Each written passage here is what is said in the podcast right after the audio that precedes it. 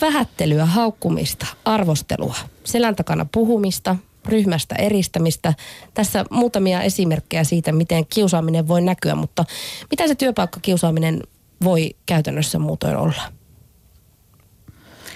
No e- esimerkiksi niitä, mitä juuri luettelit.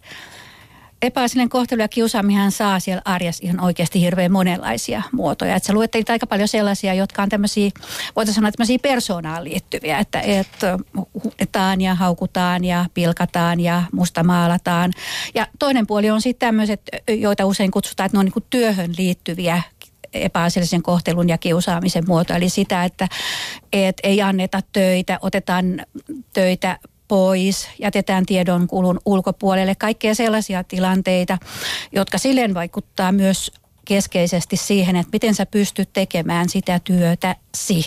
Mutta olennaista on, myös se, että jos me lähdetään määrittelemään sitä, että mikä on epäasiallista kohtelua ja kiusaamista myös niin kuin lain näkökulmasta, niin sehän on tilanne, jossa joku joutuu pitkään jatkuen ja toistuvasti erilaisen loukkaavan, alistavan, mitätöivän, pilkkaavan käyttäytymisen, kielteisen käyttäytymisen kohteeksi. Ja toinen keskeinen sen määritelmän osa on se, että, että sehän on prosessi, joka etenee ja laajenee ja ihminen alkaa kokea olevansa hirveän puolustuskyvytön ja se on hirveän tärkeä pointti, että sä et tiedä, että miten ihmeessä mä lopetan tämän tilanteen. Mä sanoisin tähän, tähän vielä, että se on hyvin paljon myös niin sanottua nonverbaalia viestintää. Eli ei, ei viestintää, näkymättömäksi tekemistä, olemattomaksi tekemistä, mihin säkin Joo. viittasit. Ja, ja se tuottaa sellaisen tilan, että siinä on äärettömän vaikeaa löytää sellaista käyttäytymistapaa, millä päästä eteenpäin. Sirpa, sua kiusattiin työpaikalla tai sä oot puhunut henkisestä väkivallasta ja sen kokemisesta. Mitä sulle tapahtui? Mistä kiusaaminen lähti sinun kohdallasi liikkeelle? No mun kiusaaminen, tai niin kuin mä sanoin, se on enemmän henkistä väkivaltaa kuin kiusaamista, lähti oikeastaan siitä hetkestä, kun ensimmäisenä päivänä töihin tullessani laitoin takin naulakkoon. Mistä sä tiesit, että se lähti siitä? Se, miten minut otettiin vastaan. Seisoin pitkän aikaa eteisessä eteinen, mikä oli iso aula ja keskeinen osa sitä työyhteisöä. Niin, niin kuka tuli vastaan ja miten tänne tulen. Mm, jollakin tavalla odotin, että siinä kohdassa esimies tai esimiehen asemassa oleva henkilö tai edes joku toinen työyhteisöstä olisi tullut vastaan ja toivottanut tervetulleeksi. No miten se tilanne sitten tai tilanteet etenivät? kuinka pitkään sitä kaiken kaikkiaan sitten kesti? No tilanteet eteni vaihe vaiheelta pieninä, pieninä ihmeellisinä tai ihmetyttävinä asioina. Ja, ja koko tilanne mun osaltani kesti laittomaan irtisanomiseen, niin siihen meni vähän yli kolme vuotta aikaa. Se on hirvittävän pitkä aika. Se on hirvittävän pitkä aika. Tuntuko sinusta siltä, mitä tuossa Markkin kuvaili, että, että tuntee olonsa puolustuskyvyttömäksi? Oliko se sellainen tunne, mikä, mikä sulla oli aktiivisena? Kyllä, ilman muuta, koska et tiedä mistä on kysymys, mutta kuitenkin haistat, että jotakin on. Kaikki ei ole kunnolla, niin et tiedä mihin puolustaudut. Ja toisaalta on aika absurdia ajatella, että menet työhön joka kuitenkin on muotoutunut sille työhön tulijalle konkreettisena kokonaisuutena ja joka, jonka mä itse koin, että, että se on, että mä tiedän mitä mä täällä tulen tekemään. Olin tehnyt vastaavanlaista työtä aikaisemminkin, niin mitään niistä en huomannut.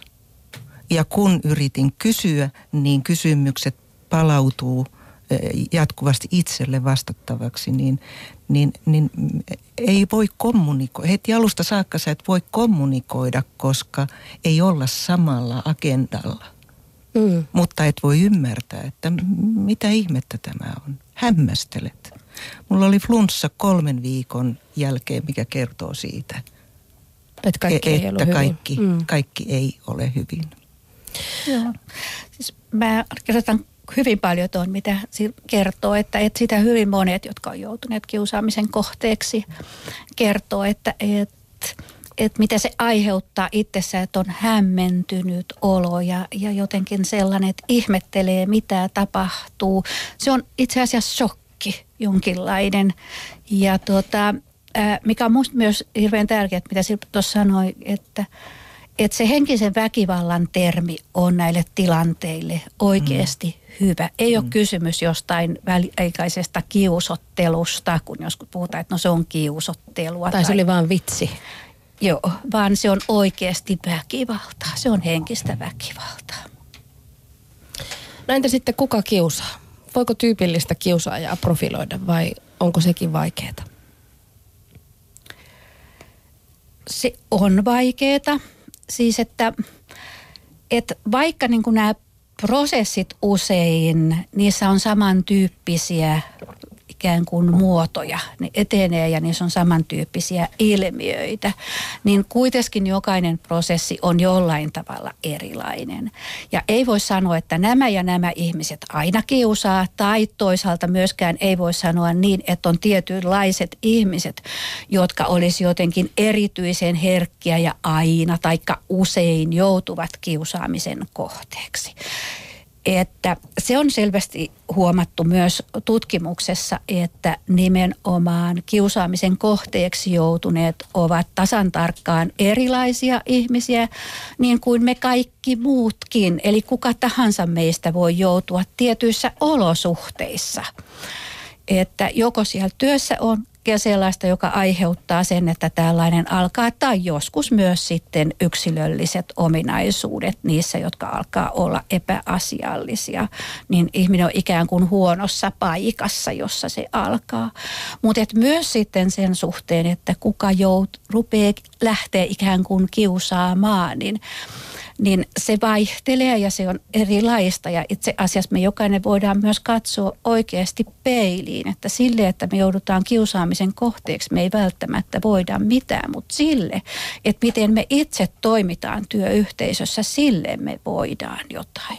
Mutta me varmaan puhutaan vähän enemmän jossain kohtaa siitä, mm. että mistä ihmeestä nämä täällä aikuisten maailmassa oikeasti kumpuavat. Niin. Mutta se vastuullinen käytös, se on se, mistä me todella voidaan ottaa sitä vastuuta, se oma käytös siellä töissä. Kuka Sirpa sinua sitten lopulta, pystytkö sä tänä päivänä nimeämään, tavallaan ei tarvitse kertoa nyt tässä, että kuka sinua nimellisesti kiusasi, mutta sä puhuit äsken siitä, että koko työyhteisö otti sut ikävästi tavallaan vastaan ja siitä lähti se tilanne etenemään, mutta että henkilöityykö se koskaan ikään kuin suhteeksi sinun ja jonkun toisen välillä se henkinen väkivalta? Vai oliko se kyllä, kyllä se, kyllä se henkilöityi, mutta henkilöitymä oli kyllä, niin kuin mä vähän sanoin, että se oli vähän niin kuin amebain tanssia. Mutta että mä ajattelen, että tietyllä tavalla se henkilöityi selkeästikin tiettyyn henkilöön, mutta eh, se mitä sitten siinä ympärillä muiden henkilöiden kohdalla tuli, niin, niin voi olla myös seurausta siitä tästä käyttäytymisestä. Mutta nyt kun mä olen eh, aika pitkään jauhannut tätä asiaa ymmärtääkseni, mistä on kysymys, niin mä sanoisin, että, että sen juuret on paljon kauempana kuin siinä hetkessä, mikä siinä työyhteisössä oli. Ja sen, sen juuret menee hyvinkin syvälle ja siinä tapauksessa, missä mä olen sivistystyön keskiössä, niin, niin varmasti yksi sellainen kysymys on se, että, että sivistystyön sisällä moraali on aika korkea. Ja se, mitä ympäristössä, yhteiskunnassa tapahtuu, ne muutokset, mitä on tapahtuneet, sanotaan nyt vahvemmin nähtynä jo 1980-luvulta alkaen, niin, niin ovat varmasti vaikuttaneet siihen, että millä tavalla tämä yhteisö kokee säilyttävänsä olemassaolonsa niin, niin mitä, mitä heijastuksia yhteiskunnasta tulee. Arvelisin, että sillä on osa, osa vaikutusta ja, ja se on luonut olosuhteet, että tällainen tilanne voi, että se on voinut syntyä. Jo ne muutokset, mitä tapahtui rahan jaossa, se on keskeinen asia tämä rahan jakaminen, niin siinä vaiheessa kun siirryttiin EU-hun ja jo sitä ennen kuin harjoiteltiin projektityötä. Eli työpaikan kulttuuri, työpaikan tavat ja kaikki, niin ne on pitkälle juurtuneita asioita, joita voi olla sitten vaikea muuttakin. Toisaalta tuossa sun kuvailemassani tulee mieleen myös se, että vallasta ja vallan käytöstähän siinä myöskin voi olla vahvastikin kysymys. Vallan käytöstä ihan selkeästi ja, ja ilman muuta. Ja, ja myös, myös siitä, että – no sitten mennään, mun ajatuksessa mennään jo niin kuin aika kauaksi, mutta mä mietin sitä, että, että mitä sotien jälkeen syntyneet sukupolvet, mitä he ovat saaneet, miten he ovat lapsena kasvaneet tähän maailmaan.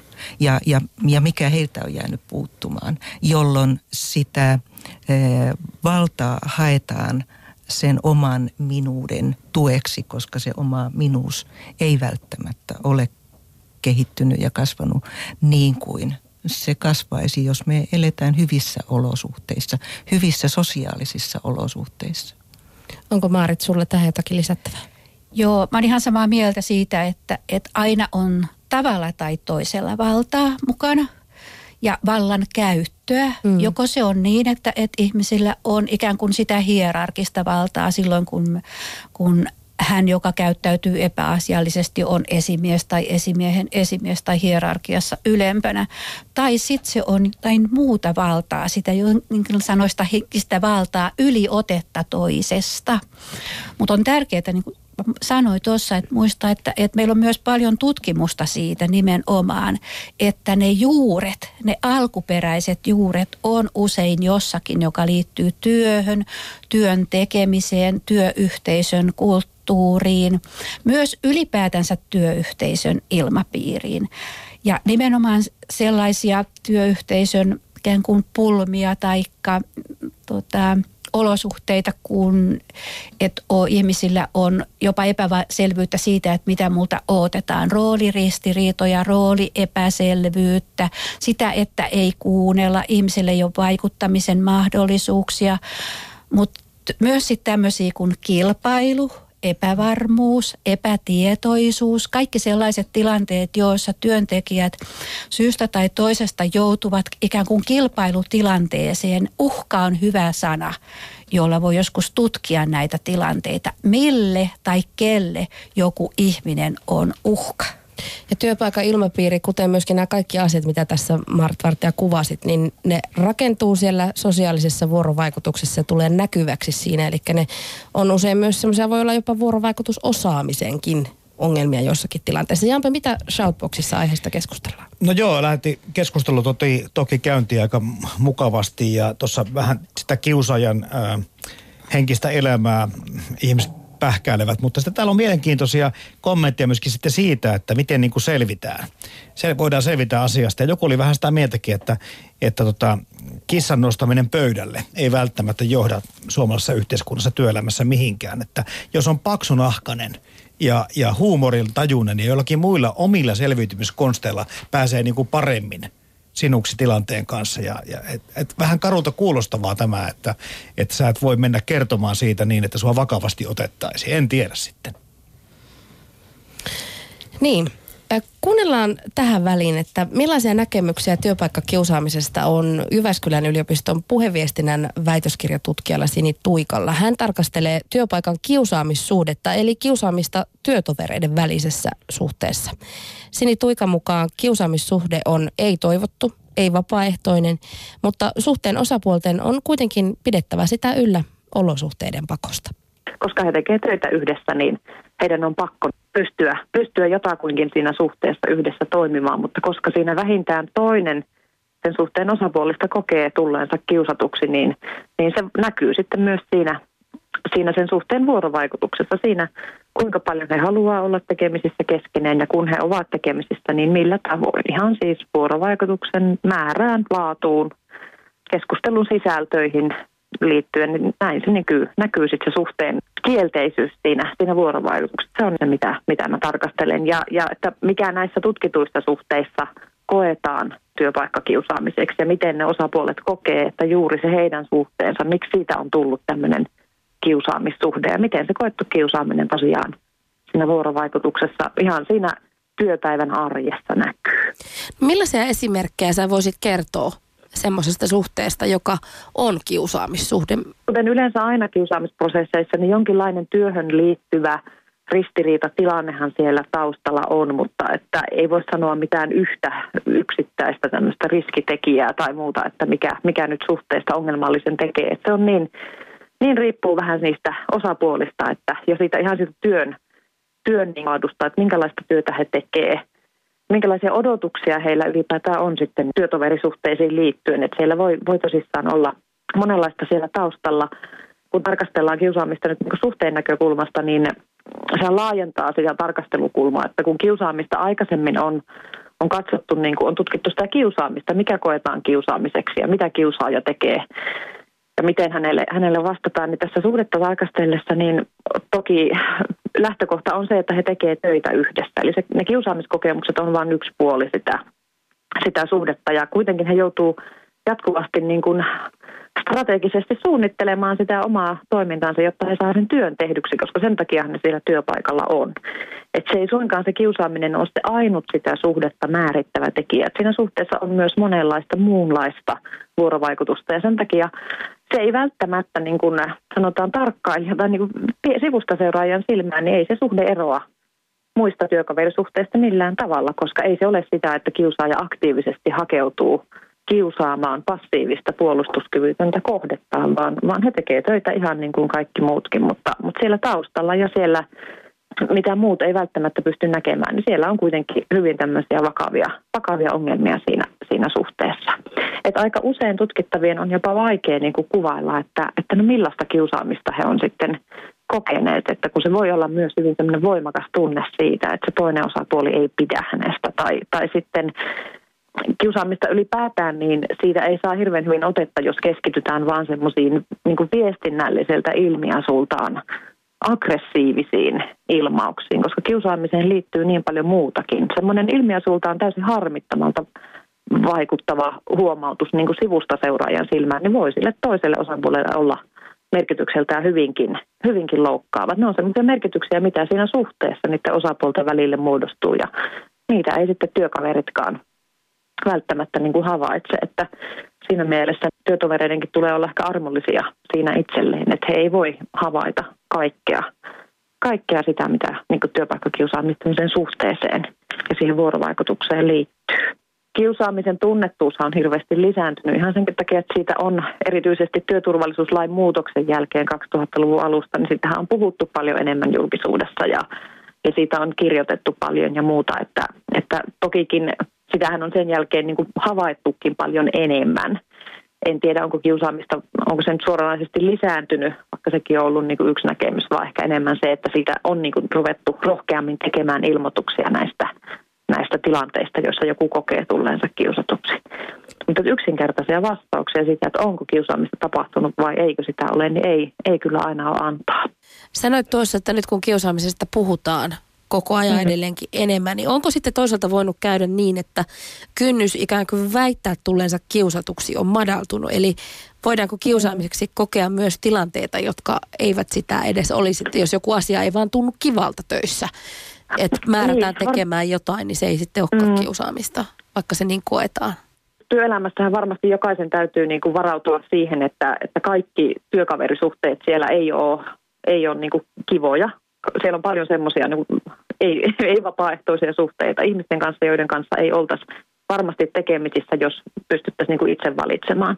Sitten sekin, että, että tota, kyllähän matala kynnys tuommoisten kielteisten kokemusten kertomiseen, sehän on mun mielestä vaan hyvä, että, että työpaikoilla olisi, olisi mahdollisuus kielteisistä kokemuksista kertoa esimerkiksi ilman niin kuin sitä seurausten pelkoa, mutta että ne on aika, aika semmoisia hankalia, hankalia tilanteita nimenomaan siinä, että kyllähän moni esimerkiksi kiusaamisesta syytetty on esittänyt sen näkemyksen, että, että heitä niin kuin, se on heihin kohdistuvaa kiusaamista ja heitä syytetään nyt niin kuin tahallaan, että siitä on saatu semmoinen tietynlainen ase siitä työpaikkakiusaamisesta ja erityisesti sen lain, lain muutoksen sitten myötä. Että sanotaan, että ainakin se nyt kertoo siitä, että tarve ilmiöstä keskustelemiseen on, on suuri ja varmasti työpaikoilla pitäisi, pitäisi niin kuin siitä enemmän keskustella, että no mikä täällä meillä – minkä, niin kuin jos ajatellaan, että minkälaista työtä missäkin tehdään, että mitkä voi olla sellaisia tilanteita, missä näitä kiusaamiskokemuksia syntyy, että minkälaisia erilaisia käsityksiä työpaikalla on siitä, että mitä kiusaaminen on. Että ei sitouduttaisi myöskään liikaa mihinkään ohjekirjoihin, missä kerrotaan sitä,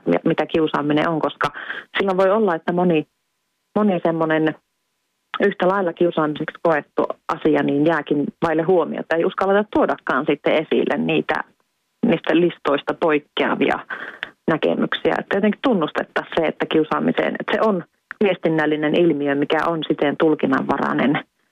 Ja että, että sitten täytyy niin kuin keskustella, että mikä, mikä kenenkin mielestä kiusaamista on. Että se ehkä, ehkä on hedelmällisempi lähtökohta kuin se, että, että ihan loputtomiin vatvotaan sitäkään, että kuka on kiusannut ja onko kiusaamista tapahtunut. En tarkoita tällä sitä, että, että epäasiallista käyttäytymistä tulisi millään tavoin niin sallia. Totta kai kiusaamista kohtaan tulee olla aina nollatoleranssi. Ja työpaikalla on oltava turvallista ja siellä on voitava tehdä töitä suhteissa, joissa työkaverit kunnioittaa toisiaan. Näin työpaikan kiusaamissuhteesta kertoo Jyväskylän yliopiston puheviestinnän väitöskirjatutkija Sini Tuikka. Kello on 11.25. Puheen päivä. Ketään ei saisi. Tuossakin tuli puheessa se selville. Joka tapauksessa töissä kuitenkin kiusataan, koska yli 100 000 suomalaista kokee kiusaamista työpaikallaan ja joka ainut päivä. Meillä tällä vieraana siis TTLn asiantuntija Marit Vartija sekä työpaikkakiusaamisesta selvinnyt kirjailija Sirpa Polo. Työ- ja elämäsarjaa kuuntelet siis. Sirpa, tuossa Sini Tuikkakin puhui siitä, miten kiusaaminen on yksilöllinen kokemus ja miten sen tunnistaminen voi olla vaikeaa. Milloin sinä tajusit, että sinua todella työpaikalla kiusataan? No mä tajusin sen työterveyslääkärillä oltuani seitsemän kuukautta töissä ja käytyäni työterveyslääkärillä erilaisten tulehdusten kanssa useampia kertoja. Ja kun istuin siihen lääkärin tuolille, niin lääkäri esitti ratkaisevan kysymyksen. Hän kysyi, että miten sinä voit? Huomasin, että mulla ei ole tähän vastausta, mutta sen sijaan mä vuodatin varmaan saavillisen vettä silmistäni. Mä en itkenyt, vaan siis mä valuin vettä. Ja lääkäri sanoi, että ahaa joo, no jätetään nyt tämä ongelma, miksi tänne tulit niin hiukan aikaa sivuun ja jatketaan keskustelua tästä. Mitä sitten tapahtui? Sitten tapahtui viikon välein työterveyslääkärin vastaanotolla käyminen, asiasta keskusteleminen, vähitellen yhden psykologin vastaanotolla, työyhteisö, kartoitus psykologin avulla, toinen psykologi ja sitten loppujen lopuksi psykiatrin vastaanotolla. Mutta rupesit saamaan kuitenkin ammattiapua siihen tilanteeseen. Kyllä, ja se, siitä, siitä kiitän todella, koska sitä kautta mä sain tietää, että mistä on kysymys. Kun mm. siihen asti olin etsinyt sitä ongelmaa itsestäni tietysti, koska miksi olen jatkuvasti flunssassa, miksi mun jatkuvasti selkä pettää, että mä en pääse kävelemään. Ne oli nyt ne erilaiset tulehdukset siellä täällä. Eli ne oli oireita oireiden mm. kautta Aivan. edettiin tietämättä, mistä oli kyse. Mm. Maarit Vartija, millaisia ajatuksia sinulla tuosta Sini Tuikan insertistä ö, heräsi? Itse asiassa aika monia, mutta se mihin mä haluaisin kiinnittää huomiota, mitä Sini siinä sanoi, niin on se, että, että olisi hirveän tärkeää oikeasti, että työyhteisöissä lähdettäisiin puhumaan tästä ilmiöstä. Ja voitaisiin unohtaa se kiusaamissana, joka on aikuisten maailmassa kovin vaikea. Se nostattaa kielteisiä tunteita, se nostaa vastustusta, että ai me aikuisetko tehdään samaa kuin lapset koulun pihalla. Ja meidän pitäisi puhua siitä yhdessä. Ja, ja meidän pitäisi puhua nimenomaan siitä, että, että minkälaiset tilanteet, minkälainen käyttäytyminen just täällä meidän yhteisössä koetaan epäasiallisena, koetaan kiusaavana, koetaan aliarvostavana. Ja mä olen tehnyt tätä muutamien yhteisöjen kanssa ja, ja sieltä tulee todella mielenkiintoisia tuloksia. Sellaisia, että et, et kun me tutkijat laitetaan sinne tuota, koulutuksessa sinne seinälle, että tämä ja tämä on kiusaamista, niin toki sitäkin ihmiset usein tunnistavat. Mutta mutta paljon sellaista, joka siellä minun kalvoissani ei ole, niin tulee sieltä yksittäisestä yhteisöstä ja siitä pitäisi pystyä lähtemään puhumaan. Ja usein käy myös niin, että ihmiset sanoivat, että koska jokaisessa yhteisössään syntyy ajoittain epäasiallista kohtelua. Niin usein sitten käy myös niin, että, että ihmiset sanoo, että, että tätä on ja, ja mä koen tämän epäasiallisena ja vähän semmoisena aliarvostavana, mutta ei tämä minusta vielä ole kiusaamista. Eli mit, yksi kohta ikään kuin siinä, että miten me päästään ennen kuin se kierre oikeasti mm. ryöpsähtää, koska pahimmoillaan se kierre alkaa viedä siihen, että, että ne ihmiset, joista, joista sinnekin tuossa puhuu, ne jotka havainnoi, niin silloin kun he rupeavat havainnoimaan sitä, että joku joutuu kiusaamisen kohteeksi, epä, jatkuvan epäasiallisen kohtelun kohteeksi, niin ihmisten ikään kuin mielikuvat siitä ihmisestä ja näkemys ja ajatukset tästä ihmisestä alkavat myös muuttua. Ja jos niin kuin mitään ei tapahdu, niin kahden vuoden kuluttua tai jopa muutaman viikon, kuukauden kuluttua. Osa ihmisistä alkaa olla sitä mieltä, että, että itse asiassa se, joka on joutunut kiusaamisen kohteeksi, se se onkin, joka on se hankala ihminen. Se on itse asiassa syyllinen siihen, minkä kohteena hän on. Mm. Joo. Joo, juuri, juuri näin, näin se tapahtuu ja näin olen kokenut se sekä omalla että niiden lukemattomien ihmisten kanssa, jotka ovat ottaneet minuun yhteyttä. Se, mitä työpaikalla minusta olisi hyvä tehdä, niin, niin ylipäätään työpaikallahan pitäisi olla pelisäännöt ja pitää olla pelisäännöt. Ja ne pelisäännöt pitää olla jokaisen tiedossa ja, ja se ei riitä, että me ollaan kirjattu pelisäännöt, vaan meidän pitää säännöllisen epäsäännöllisesti puhua niistä. Ja yksi hyvä tapa on, on aloittaa maanantai-aamu ei tietenkään niin kuin näin tiukkarajaisesti, mutta että aloittaa maanantai-aamulla pienellä sessiolla, missä mennään ja, ja miten mennään tämä viikko. Ja sitten perjantaina lopettaa, että hei nyt on viikko takana, miten tämä viikko meni, mitä jäi jäljelle, mitä pitää korjata, mitä pitää muuttaa, mikä jäi hankaamaan. Niin, että ne asiat, jotka ilmenee sen viikon aikana, niin tulee käsiteltyä mahdollisimman nopeasti, että ne eivät jää viikonlopun yli jauhamaan siellä päässä. Koska jos jää avoimia ja varsinkin sellaisia epämiellyttävältä tuntuvia mm, ajatuksia mieleen, niin, niin sähän jauhat, jauhat niitä. Ja kuormitut. Ja kuormitut yötä päivää. Kunnes sitten kuormitus tulee niin paljon, että, että sä, sulta menee yöunet.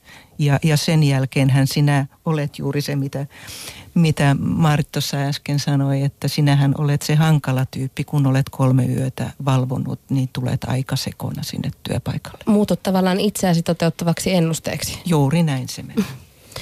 Minkä takia se puhuminen sitten kuitenkin on vaikeaa? Vuonna 2014 yli 100 000 suomalaista tulee kiusatuksi töissä – jopa päivittäin. Nämä, mitä, mistä te puhutte, nämä työpaikan pelisäännöt, tästä työ- ja elämäsarjassakin monessa yhteydessä tänä syksynä ollaan puhuttu näistä samoista asioista moniin teemoihin liittyen, mutta silti se on jotenkin niin hirvittävän vaikeaa. Mistä se johtuu? Onko meidän puhekulttuuri vaan edelleenkin? Vaikaneminen on kultaa.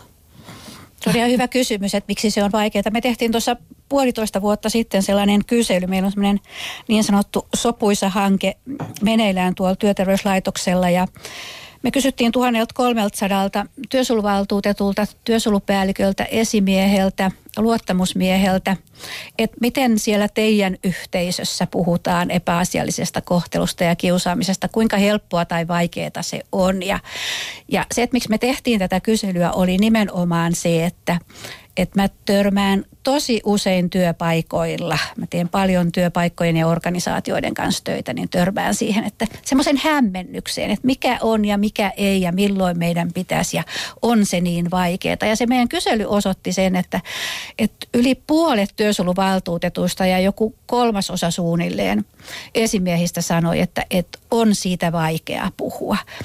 Ja ne syyt oli useimmiten sitä, mistä äskenkin vähän puhuin, että et, et nämä sanat kiusaaminen ja, ja kiusaaminen on tahallista toisen vahingoittamista. Sitähän tekee lapset koulun pihalla, jotka ei ymmärrä, että eihän me aikuiset, sivistyneet ja koulutetut, sitä on vaikea vastaanottaa, sitä on vaikea tunnistaa, sitä on vaikea tunnustaa. Se, se johtaa siihen semmoiseen vastustukseen, mutta se johtaa myös siihen, että jos ihmiset näkee esimerkiksi omassa työyhteisössään tämmöistä, että, että paitsi että se, joka kokee olevansa kiusaamisen kohteen, kokee sitä syyllisyyttä, mutta mutta me, jotka nähdään sitä työpaikalla ja ne, jotka näkee sitä työpaikalla, ne myös kokee syyllisyyttä siitä, että me annetaan tällaisen tapahtua. Se on dynaaminen ja ryhmäilmiö. Meidän on vaikea siihen puuttua, koska me pelätään ja se on vähän hankalaa. Mutta kun me ajatellaan sitä yksilöinä, niin me usein ajatellaan, että oi voi, että ei tätä pitäisi tapahtua. Se on hankalaa, mutta meillä on myös sitten yksi syy on se, että, että ihmisillä on vielä niin kuin ehkä vähän liian vähän oikeasti semmoista oikeaa tietoa siitä, siitä koko ilmiöstä ja siitä sen pahoista seurauksista. Ja se, mihin kohta meidän pitäisi lähteä niin kuin enemmän, mistä me toivottavasti pystytään tänään vielä täällä puhumaan, on nimenomaan se, että, että työpaikkakiusaaminen ei ole yksinomaan sen ongelma, joka joutuu kiusatuksi. Se ei ole yksinomaan esimiehen ja työnantajan ongelma, joiden velvollisuus on se siihen puuttua ja se selvittää vaan se pitäisi nähdä ja ottaa koko työyhteisön ongelmana. Ja meidän jokaisen pitäisi työyhteisön jäsenenä kantaa siitä vastuuta. Miten se tehdään? Miten jokainen kantaa siitä vastuuta? Meidän kysytään usein sitä, ja, ja mä puhun kauhean paljon tuolla tuota, koulutuksessa ja, ja niin kuin työyhteisöissä siitä havainnoitsijan roolista. Ja se on musta mielenkiintoista, että nyt ihan viime vuosina niin meillä kuin myös kansainvälisesti tämä havainnoitsijan, tämmöinen todistajan rooli on noussut yhä keskeisemmästi puheeksi. Ja musta välillä tuntuu, että kun mä puhun siitä koulutuksessa, niin ihmiset kokee jotenkin, että mä syyllistän heitä siitä, että he eivät ole puuttuneet ja, ja sanovat, että jos mä puutun siihen, niin, niin, niin joku sitten, että se kiusaaminen alkaa kääntyäkin minuun. Mutta itse asiassa monessa työyhteisössähän olemassa nämä tämmöiset omat pelisäännöt, omat toimintamallit siitä, että, että miten just meillä toimitaan silloin, jos ja kun joku joutuu kiusaamisen kohteeksi. Ja niissähän useimmiten itse asiassa ne neuvot on myös se, että et mene sanomaan sille, jonka näet olevan epäasiallinen, että hei Leena-Maija, että että toi on mun mielestä epäasiallista, että et lopeta, että ei me tuommoista voida hyväksyä tai minä en hyväksy. Tai menee sen luokse, jonka näkee olevan epäasiallisen kohtelun kohteena, että et hei Matti, että mä näen, että et, et, miten sä itse koet tämän, oot sä käynyt puhumassa tästä esimiehelle, miten mä voisin tukea sinua, mutta usein miten ihmiset vielä kulkee, silmät ja korvat ja nenäkin vissiin kiinni ja ihmiset, jotka kokee olevansa kiusaamisen kohteena, kun perään kuuluttaa, että miksi kukaan ei puolusta minua. Niin, mutta se on niin pelottavaa. Se puolustaminen on niin pelottavaa. Mä sanoisin tuohon kyllä, että se, että menee sanomaan tälle henkilölle, jos olisin mennyt nämä sanomaan, niin, niin tilanne, tilanne olisi ollut todella absurdi. Mm. Että, että se, että ylipäätään ottaa käsite, että kiusataan, niin, niin vaan se, että miten me, miten me ollaan ihmisiksi täällä työpaikalla. Mm. Eikä välttämättä niin kuin nosteta ollenkaan näitä käsitteitä, koska mielikuva tuottaa tietynlaisen ö, oletuksen, ennakko-oletuksen siitä. Meidän pitäisi kuunnella mm. enemmän ja kuulla enemmän.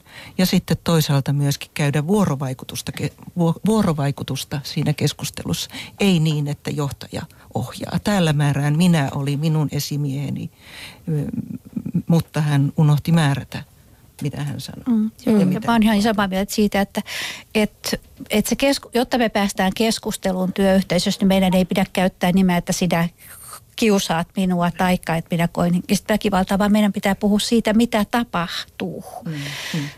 Joo, ja miten, miten me käyttäydytään täällä, että, meidän, että me pystytään tekemään töitä ja meillä on hyvä olla. Eli meidän pitäisi pystyä kuuntelemaan toisiamme työyhteisössä nykyistä paremmin. Millaisia kustannuksia tuo työpaikkakiusaaminen sitten meidän yhteiskunnalle aiheuttaa? Pari vuoden takaisissa tilastoissa puhuttiin jopa 30 miljardista Pitääkö se edelleen paikkaansa? Onko sulla Maarit Vartija työterveyslaitoksen edustajana tästä uutta tai täsmennettyä tietoa? Tuota, mä muistaisin, että se, se 30 miljardia itse asiassa oli niin kuin kaiken tämmöisen henkisen pahoinvoinnin, että se ei ollut omaan kyllä. työpaikkakiusaamisen, vaan kaiken sen psykososiaalisen kuormituksen ikään kuin kustannus, jota työyhteisöissämme käy. Mutta et, et kyllähän se on kustannus ja tuota, on laskettu, että, että tämmöinen vakavan työpaikkakiusaamis, yksi vakava työpaikkakiusaamistilanne voi maksaa työnantajalle jopa 30 000 euroa ainaskin. Ja siihen on laskettu sitten nimenomaan sitä, että, että ihmiset on sairauslomalla, niin kuin, niin kuin Sirpa kertoi.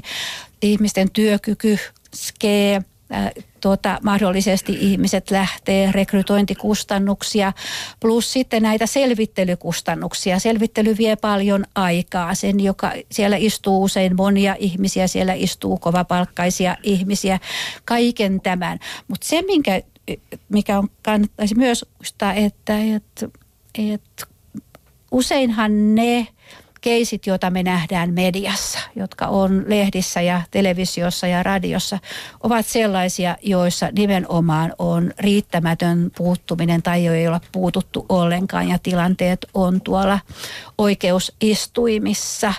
Ja, ja totta kai jokainen tällainen tilanne, joka on mediassa, on myös sille yritykselle media kustannuserä. Ei se ole mikään hyvä asia olla tämmöisten asioiden kanssa. Että onhan se imako-kysymys myös. Mä lisäsin noihin kustannuksiin myöskin se, mitä tapahtuu sitten tämän häirinnän kohteena olevan läheisille. Joo, Esimerkiksi se, se että, että mikä, mikä oli miehen tilanne, miten, hän, miten hän, se, hän, se sairastutti hänet, miten lapset reagoivat, myös aikuiset lapset reagoivat erittäin vahvasti. Se on, se on oikeastaan vielä, että se on vielä kauheampi kokemus heille. Mä siinä kohteena olen sen pyörteen sisällä ja mä jollakin tavalla niin kuin hallitsen sitä tilannetta, vaikka en hallitsekaan. Mutta ne, jotka on tässä lähellä, niin nehän miettii, että mitä tuolle meidän ihmiselle tuolle tärkeälle ihmiselle, joka me ollaan tunnettu vuosikausi, mitä silloin on tapahtunut? Ja se on aivan ääliö. Voi olla aika se on aivan mm. ääliö. Mitä mä teen? Aivan. Heitän ulos ton tyypin täältä. Mm, niin.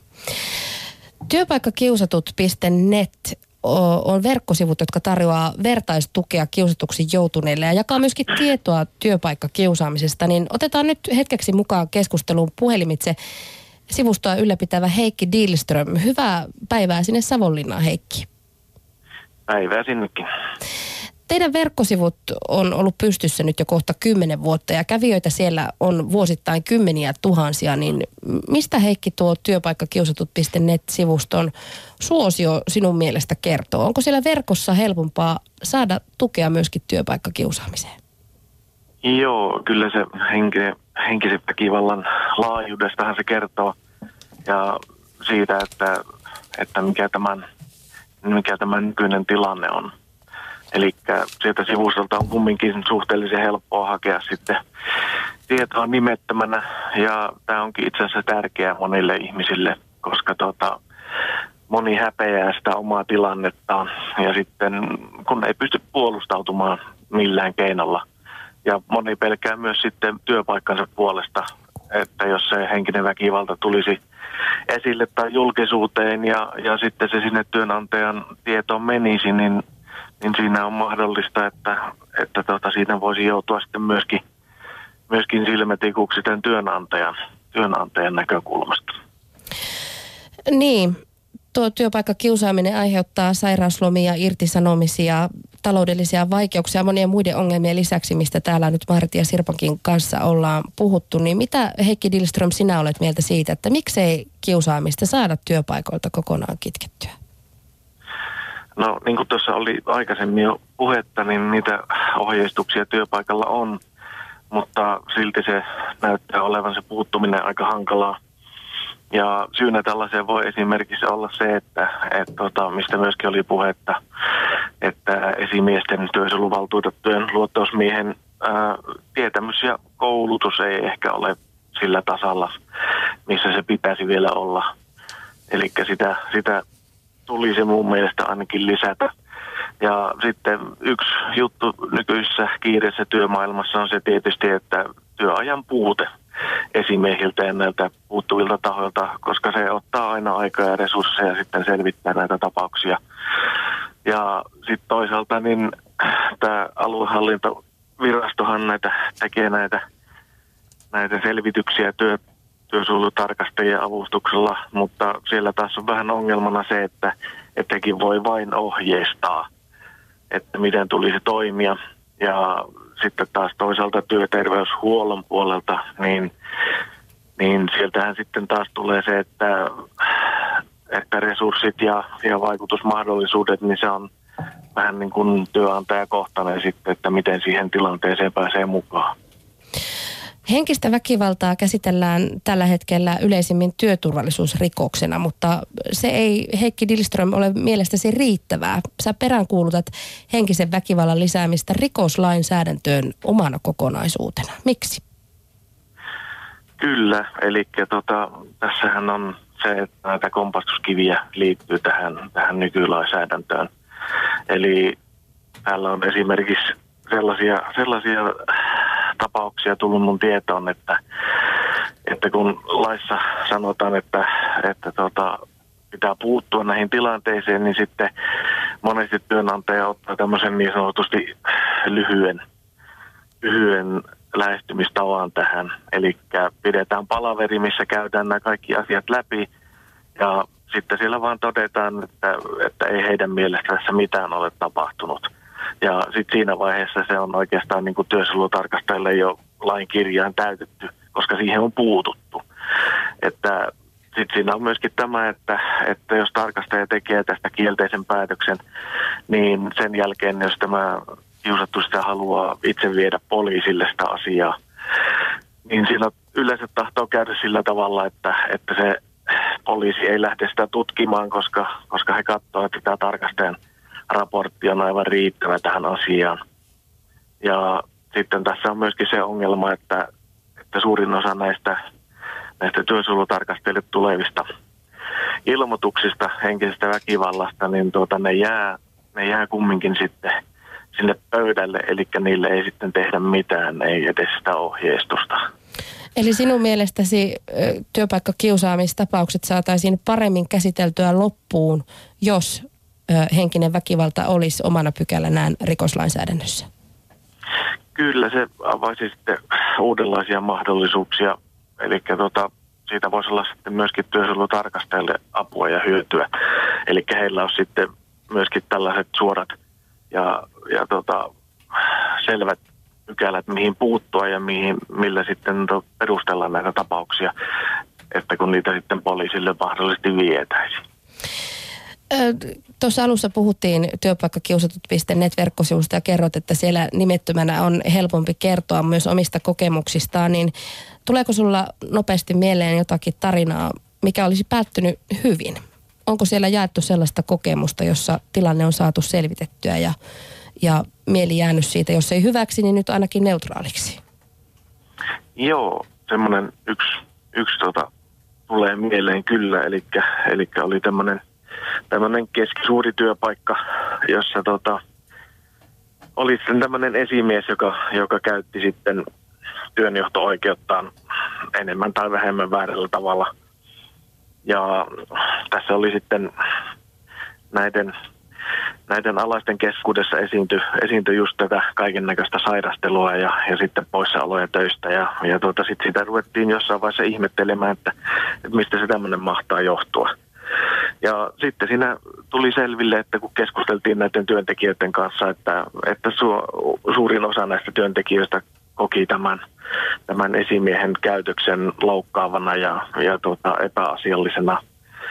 Ja sitä lähdettiin sitten ihan tämmöisen, tämmöisen palaverikäytännön kautta sitten purkamaan. Eli tuotiin tälle esimiehelle selväksi, että, että tuota, niin millaiset, millaiset tapaukset ja millaiset tilanteet on ollut asiattomia näiden työntekijöiden mielestä. Ja tehtiin sitten ihan kirjalliset tavoitteet tälle asialle. Ja siinä sitten se eteni pikkuhiljaa se, se tota, käsittely sillä tavalla, että tämä esimies kumminkin sitten rikkoi niitä sääntöjä. Mutta nyt kun ne oli kaikki pistetty paperille ja niitä seurattiin sitten, seurattiin sitten, että näissä pysytään, niin sitten työnantajalle loppukädessä sitten syntyi tähän, tähän tuota irtisanomisperuste, koska, koska työnantajan ohjeistuksia ei noudatettu. Niin sitten tuli ensin varoitus ja, ja tuota, sitten varoituksien jälkeen irtisanominen. Eli se päättyi niin kuin hyvin, hyvin tuota, tämän, tämän tuota, työyhteisön kohdalla, että, että sieltä saatiin sitten tämä, tämä epäasiallisesti käyttäytyvä henkilö pois ja, ja sitten tota, samalla huomattiin, että nämä sairastelut myöskin väheni ja poistui itse asiassa sitten tästä työporukasta. Eli puhuminen auttaa. Kiitos haastattelusta Heikki Dilström ja hyvää jat- jatkoa työssäsi työpaikkakiusatut.net verkkosivuston parissa. Kiitoksia. Yle Puhe. Sirpa Polo ja Maarit Vartija. Sirpalla heti on käsi pystyssä. Millaisia ajatuksia teillä Heikin puheesta heräsi? Niin, mä haluaisin kiinnittää huomiota mm, tähän, miksi häirintä pitäisi saada rikoslakiin, niin omalla kohdallani myös hiukan avin tai silloisen työsuojelu viranomaisen toiminta lain mukaan, kun viranomainen kysyy lausuntoja sieltä työpaikalta lain mukaan, niin hän, jota epäillään häirinnästä, niin ei ole se oikea ihminen antamaan lausuntoa.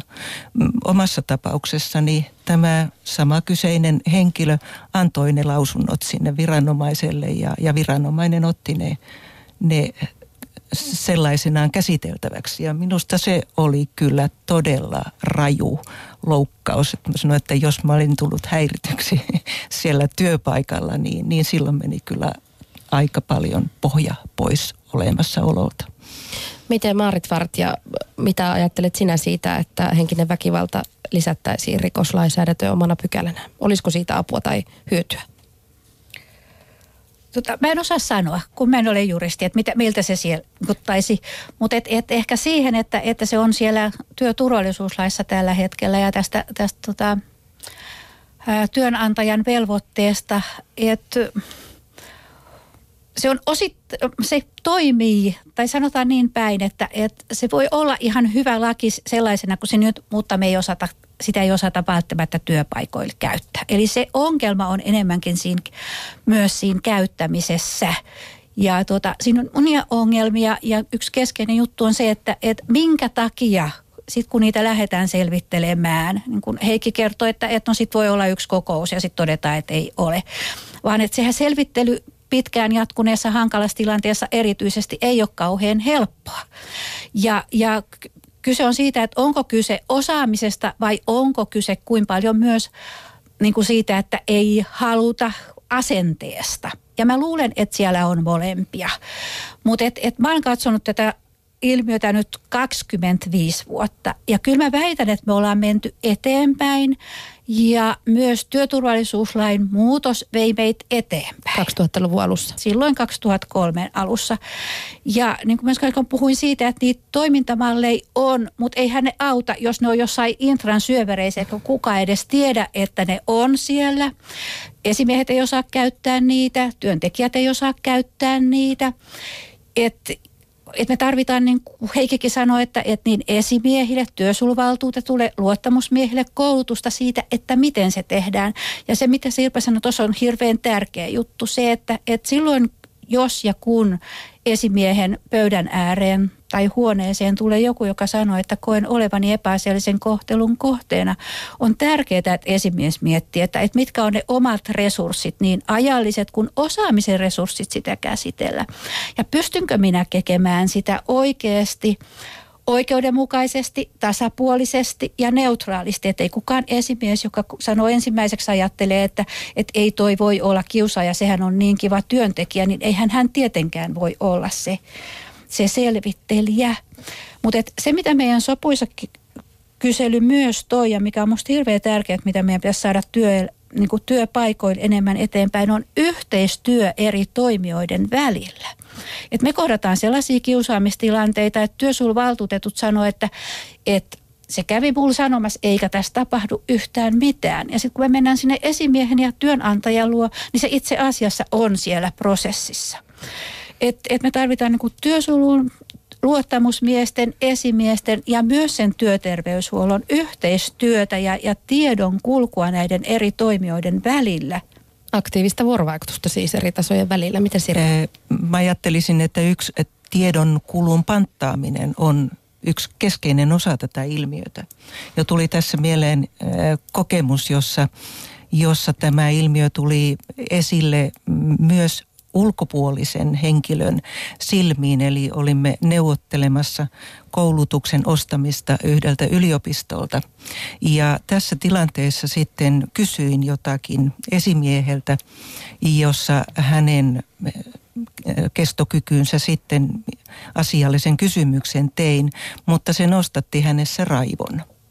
Ja, ja hänen käyttäytymisensä siinä kohtaa tuli esille kaikille niille ihmisille, joita meitä siinä kokouksessa oli mukana. Ja musta liikuttavinta taas siinä tilanteessa oli, että tämä yliopiston edustaja junasta soitti mulle puhelimella ja pyysi anteeksi esimiehen käyttäytymistä. Just näin. Joku muu otti syyn harteilleen. Sirpa, sä oot nyt ohittanut tuon ikävän vaiheen elämässäsi. Miten sä koet, että miten sinä pääsit yli tuosta kokemuksesta, henkisestä väkivallasta työpaikalla? Mikä oli siinä se tärkein tekijä, että pääsit eteenpäin ja kuivin jaloin rannalle niin sanotusti? No ensimmäiseksi mä sanoisin, että ei tästä varmaan missään vaiheessa kovin helposti ylipääse, koska nyt kun tuon saman junamatkan ajoin tänne tullessani, niin kummasti vaan tämä tunne ja, ja tämä äh, ruumiin lihasten vapina nousi pintaan, mitä keho muistaa. keho muistaa, vaikka nykyisin olen jo ihan sujuvasti kulkenut junassa tota tota samaa väliä, mitä silloin kävin työmatkalla. Mutta kyllä mä sanoisin, että, että tärkeintä on ollut se, että mä olen saanut puhua siitä jauhamalla jauhaa miehen kuunnellessa kyllästymiseen asti. Se on tärkein. Laps, lasten tuki on ollut tärkeä. Ja sitten se, että, että mä oon myös ottanut kiitos ehkä koulutukseni ja, ja työ, jossa on ollut muutosprosessien ohjaajana ja vetäjänä useimmissa tämmöisissä tilanteissa, niin, niin käyttämällä sitä osaamista, mitä olen itselleni hankkinut, hakenut tietoa ja pyrkinyt ymmärtämään. Ja ymmärtämisen kautta, kautta käsittänyt että mä käsitän, että mä konkreettisesti käsitän sen, mistä on kysymys. Ja tämän seurauksena sitten sanoisiko vähän vitsikkäästi, että kun yhden kärpäsen isket, niin ei kannata koskaan iskeä yhtä kärpästä, vaan kaksi tietysti kerralla. Mm. Niin olen sitten omaa terapiani käyttänyt ja, ja tuottanut, tuottanut sen tekstinä ja, ja psykiatrin istunnossa kerran kysyin häneltä, että mulla on täällä 550 sivua ykkösen rivin välillä muistiinpanoja näiltä junamatkoilta niin hän sanoi, että kirjoita kirjat. Että täällä on satoja, jos ei tuhansia, jotka hyötyvät siitä. Ja niin Kiitos. sinä teit, kaksi kirjaa syntyi. Kiitos psykiatrille ja kolmas on työn alla. Maarit Vartija, tähän loppuu vielä. Vaikeiden kokemuksien jälkeen niin eteenpäin hän pääsee vain eteenpäin katsomalla. Niin millaisia terveisiä sinä asiantuntijana lähettäisit niille ihmisille, jotka tänäkin päivänä työpaikallaan sitä kiusaamista kokee? Tietysti ensisijaisesti on hirveän tärkeää, oikeastaan aloitettiin varmaan siitä tänään, että, että ne tilanteet pitäisi saada hyppysiin ja selvittelyyn niin kuin mahdollisimman varhaisessa vaiheessa. Ja, ja siinä vaiheessa, kun alkaa itselle tulee sellainen tunne, että en ymmärrä, mitä tapahtuu ja, ja tulee niitä loukkaantumisen kohtia, niin, niin oikeasti, ottaa se, oikeasti ottaa se puheeksi ja viedä se eteenpäin ja löytää niitä. Ja, ja usein me ollaan siinä vaiheessa vielä sitten nimenomaan siinä, että me pystytään taaksepäin katsomalla näkemään ne siellä työssä ja työn tekemisessä olevat ongelmat. Ja silloinhan me ei tarvitse ollenkaan lähteä puhumaan siitä, siitä kiusaamisesta tai epäasiallisesta kohtelusta, vaan niin kuin Silpa tuossa jossain kohtaa sanoikin, että, että puhutaan siitä työstä ja työn tekemisestä ja siellä olevista ongelmista. Eli katsotaan eteenpäin, että miten meidän pitäisi muuttaa, mitä me tehdään ensi viikolla eri lailla – paremmin, jotta niitä törmäyksiä, niitä jännitteitä ihmisten välille ei tulisi niin paljon, koska jokaisessa ristiriidassa, jokaisessa jännitteessä siellä työyhteisössä on potentiaalisesti se siemen sille, että se alkaa eskaloitua. Eli puhukaa hyvät ihmiset, puhukaa.